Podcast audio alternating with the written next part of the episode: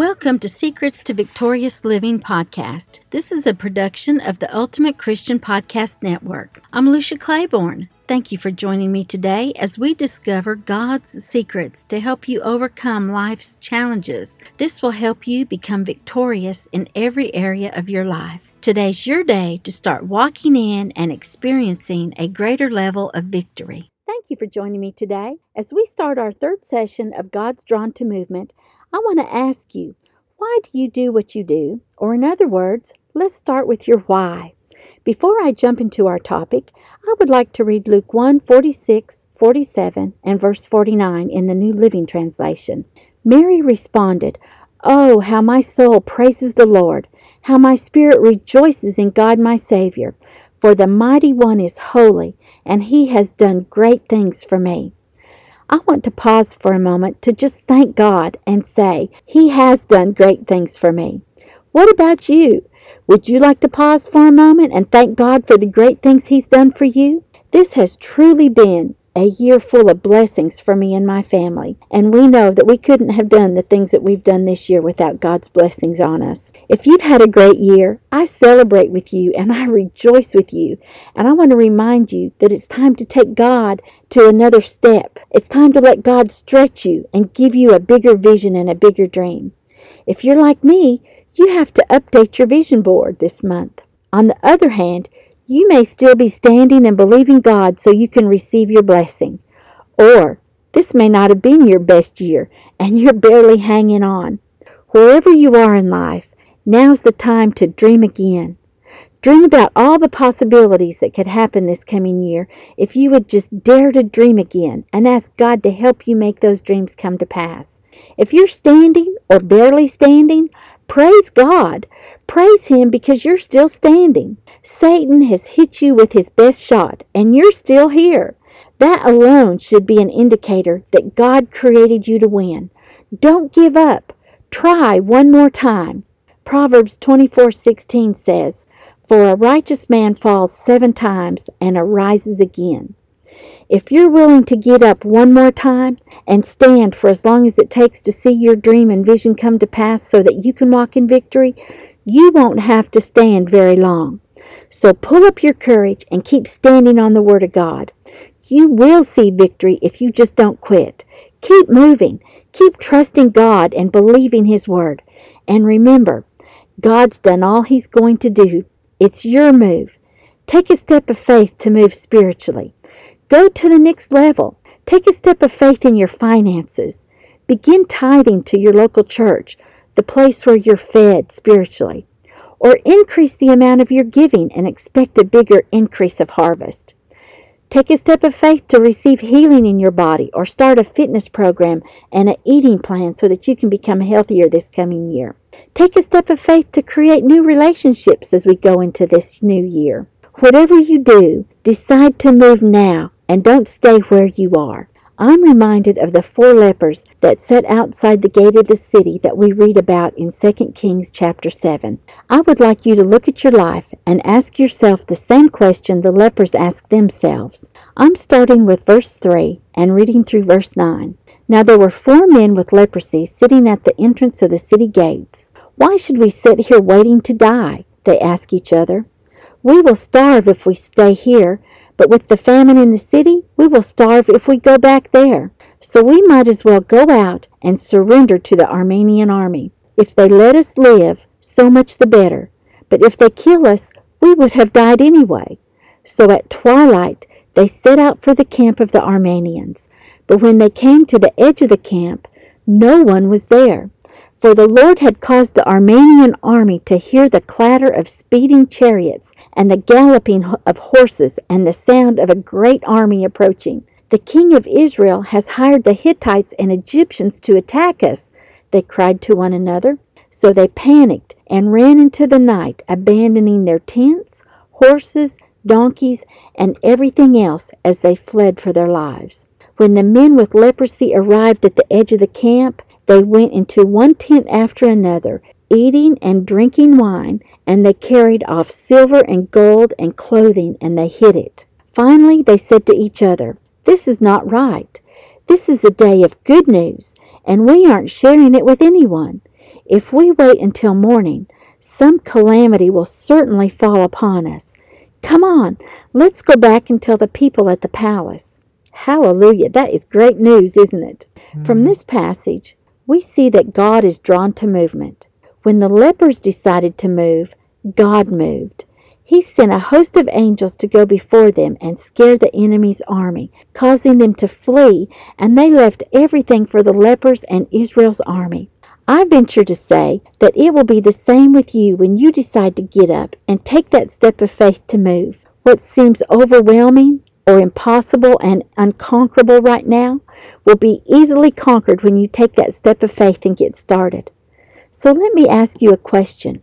Why are you doing what you're doing? Why have you set the goals and plans that you've chosen? You probably know what you want to do and how you want to do it. But have you taken the time to determine why you want to do what you're planning to do or what you're doing right now? Let me clarify what I mean when I say your why. Your why is simply your purpose, your cause, or your belief, your vision. Most people think, act, or communicate from the outside in, from their what to their why and for good reason. We go from our clearest thing in our mind to the fuzziest thing in our mind, the thing with the less clarity. We say what we do, we sometimes say how we do it, but we rarely say why we do what we do. If you want to inspire others to get involved with your why, which is your purpose or vision, you will have to inspire them from the inside out. You'll have to touch their heart. When you start with why you do what you do, it is irrelevant with what you do. People don't buy what you do, they buy why you do it. This is why it's important to have a clear vision statement and mission statement, not only for your business, but for you personally and for your family.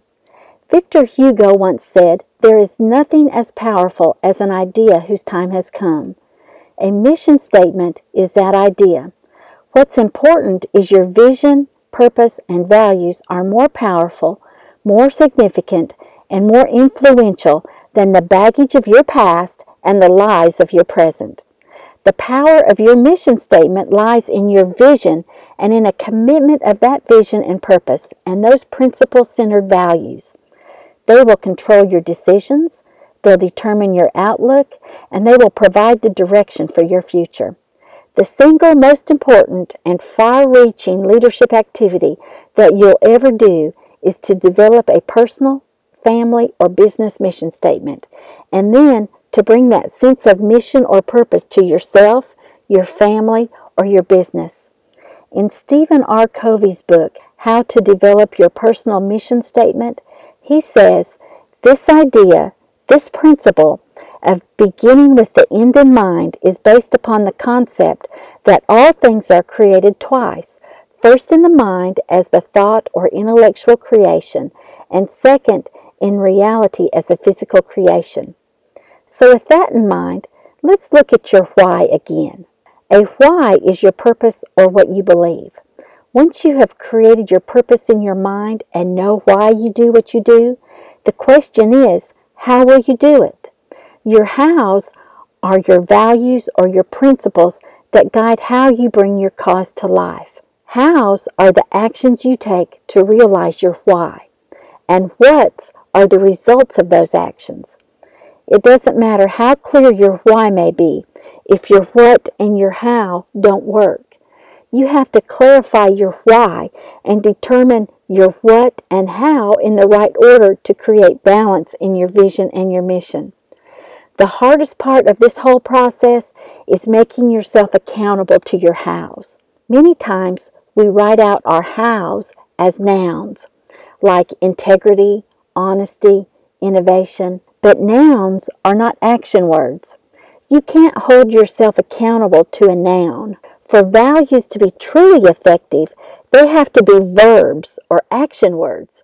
Here's an example of what I'm talking about. It's not integrity, it's always doing the right thing. It's not innovation, it's look at this problem from a different angle.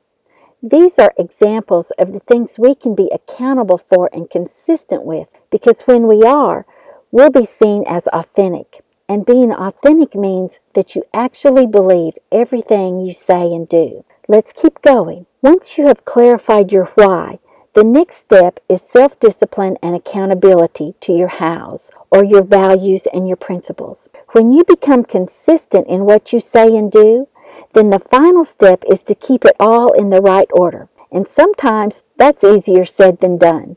It requires continually going back and reviewing and recommitting to your original why. The Bible verses that I like to reference for creating my why or my mission and vision statements are Habakkuk 2 1 and 3. And I'll read this from the New American Standard Version. It says, I will stand on my guard post and station myself on the rampart, and I will keep watch to see what he will speak to me, and how I will reply when I am reproved. Now, verse 2 is vital. It says, Then the Lord answered me and said, Record the vision and inscribe it on tablets, that the one who reads it may run. For the vision is yet for the appointed time. It hastens towards the goal, and it will not fail. Though it tarries, wait for it, for it will certainly come. It will not delay. When you know your why, you will have more cooperation from the people that you live with and the people that you work with. When you start with why, those who believe what you believe are drawn to you for very personal reasons. It's those who share your values and your beliefs, and not the quality of your products, that will cause the system to tip for you. As you define your role in the process and make your purpose, your cause, or your belief crystal clear, you will see your vision come to completion. Your efforts will become successful when your vision for the future is partnered with the people with talent to make it come to pass. The relationships with the people needed to complete your why start to clarify the difference between a vision statement and a mission statement. Your vision is the public statement of your intent, the why your plan exists. It is literally the vision of your future that does not exist yet. Your mission statement is the description of the route or your guiding principles of how you intend to create your future. When both of these things are stated clearly, the why type and the how type people are both certain about their roles in the partnership. Both are working together with clarity of purpose and a plan to get results or what you want to see accomplished. A clear sense of why also sets expectations for yourself and others. When we don't know our why, we don't know what to expect, so we expect the minimum of everything. However, when we have a good understanding of our why, we expect more. We expect higher standards. Higher standards are hard to maintain, but for those who are willing to put in the effort, there are great advantages. When you actively challenge your status quo thinking or that of people around you, you not only empower yourself, but you empower those people around you. Let's fast forward. You know your why, your how, and your what. You've made your vision statement, your mission statement, and you've started moving. And because you took a step of faith and decided to move with a focused effort, relying on God to bring your vision to pass, just like the lepers that we read about earlier, He's drawn to you and He's aligning things to help you be successful. Now, you're like an arrow headed right for the target. Let's take a minute and look at the dynamics of an arrow and compare it to your why. Before an arrow can gain power or achieve an impact, it must be pulled backwards 180 degrees away from the target, and that's also where a why derives its power. The why doesn't come from looking ahead at what you want to achieve and by figuring out the right strategy to get there. It actually comes from looking in the completely opposite direction from where you are now. Finding your why is a process of discovery, not invention, and it simply begins with you.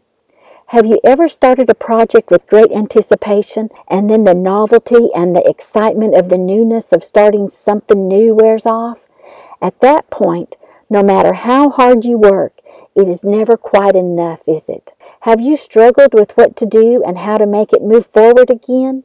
Many times when this happens, it's because you've lost your perspective. You know what you're doing, but you've forgotten why you do it. Maybe you've lost your passion and your energy because you lack focus and direction. I would like to encourage you to remember what inspired your passion. As you reconnect with your passion by looking back at your life and the things that always motivated you, you will remember your why and it will propel you forward, just like the arrow. For me, my why is to encourage people to take their place of authority, realize the power of their words, and walk in the victory that Jesus paid the price for them to walk in. Finding your why will happen the same way. As you look back over your life, you will find that there is something you deeply believe in something that will always motivate you, something that you find great joy and impact in doing.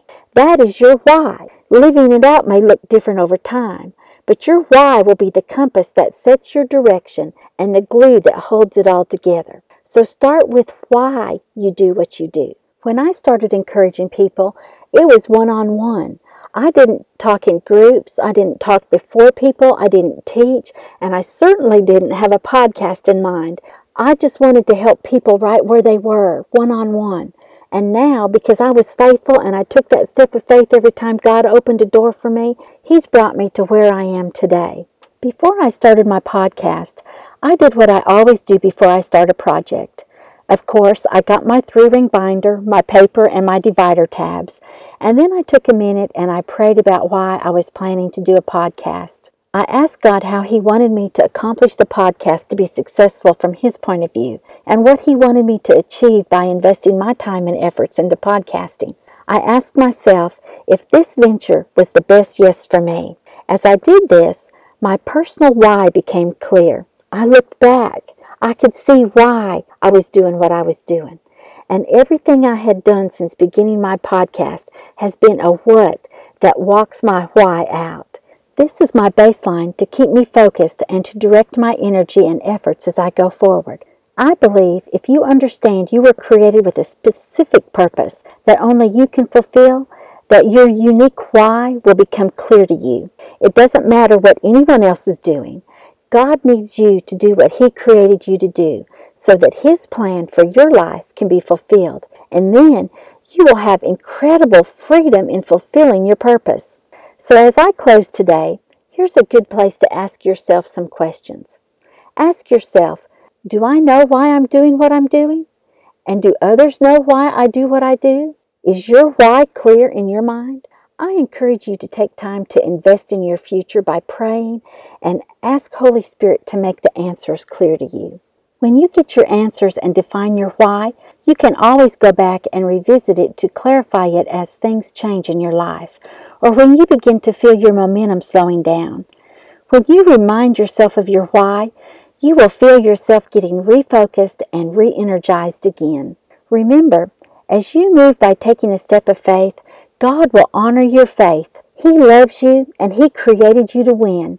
He's not mad at you or disappointed with you. He's mad about you and He wants you to walk in victory every day of your life.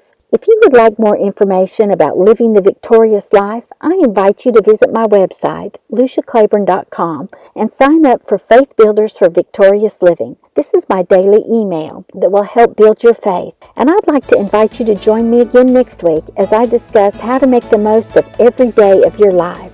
So until we meet again, embrace the warrior within you, walk in your authority, and enforce Satan's defeat in your life today.